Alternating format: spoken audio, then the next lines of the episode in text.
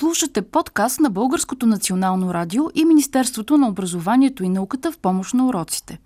Рубрика за етнография «Яйцето на света». Старинни народни вярвания за гората и дърветата.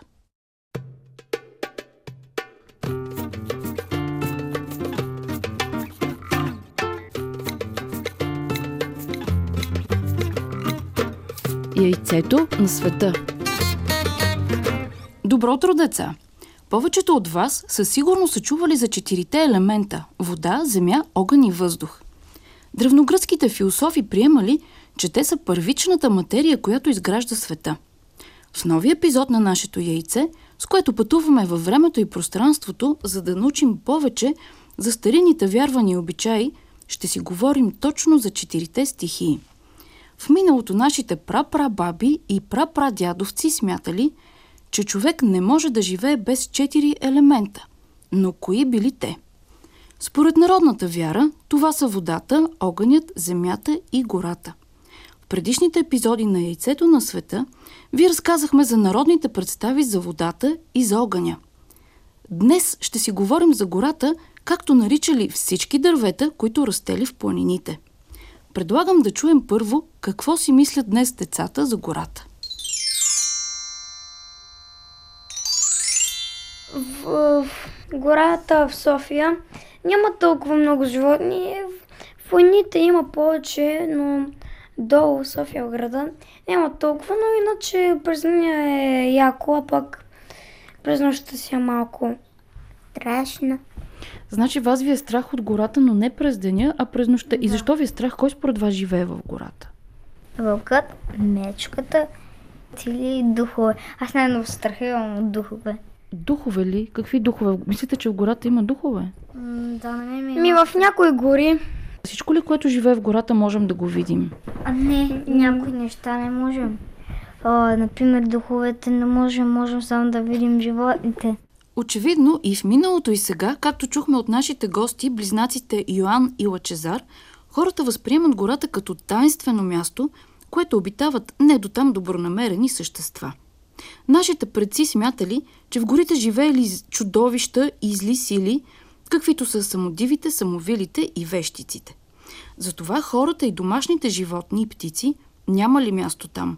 Дори когато лекували различни болести, ги гонели с думите – да отиде в пусти гори, където петел не пее, където куче не лае и където комин не пуши.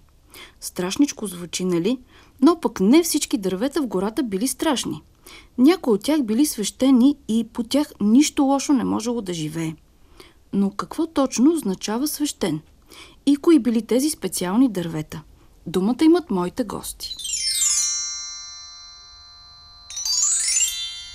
Такъв легендарен, нещо си специален май. Има ли свещени дървета? Да. Защо те са специални? Специални са, защото са били, как да го кажа, омагьосани от добър свещеник. Да, се мисля, че дървото е свещено, защото е много красиво. Кои дървета може да са по-специални от другите? Борчето, елата, букът. Да. Има ли такива дървета, от които злите духове бягат? Не, но преди са изгонвали духове. Те са с едни маски.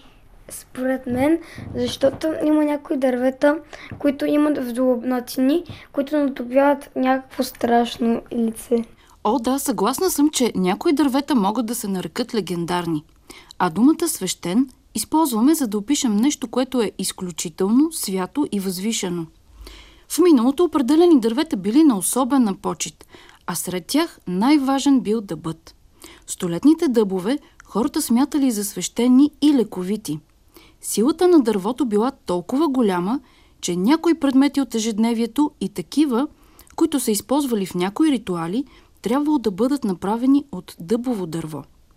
Такива били бъдникът, дървото, което се слага да гори в огнището на бъдни вечер, и кобилицата, с която в миналото хората носели вода. Изключително почитано дърво бил и ясенът. Кобилиците на жените се правили и от ясен, защото вярвали, че от него се плашат змейовете. Свещено дърво бил и яворът.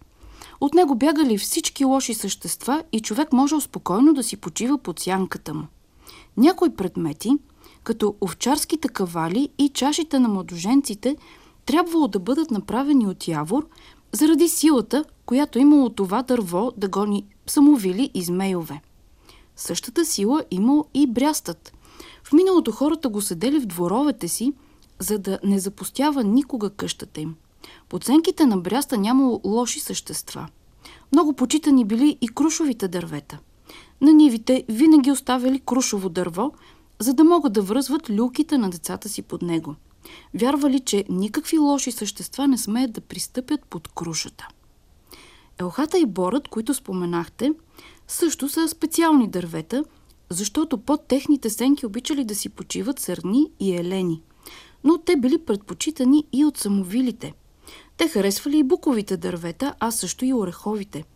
Затова под орехова сянка не бивало да се заспива. Хората вярвали, че ще хванат някоя лоша болест.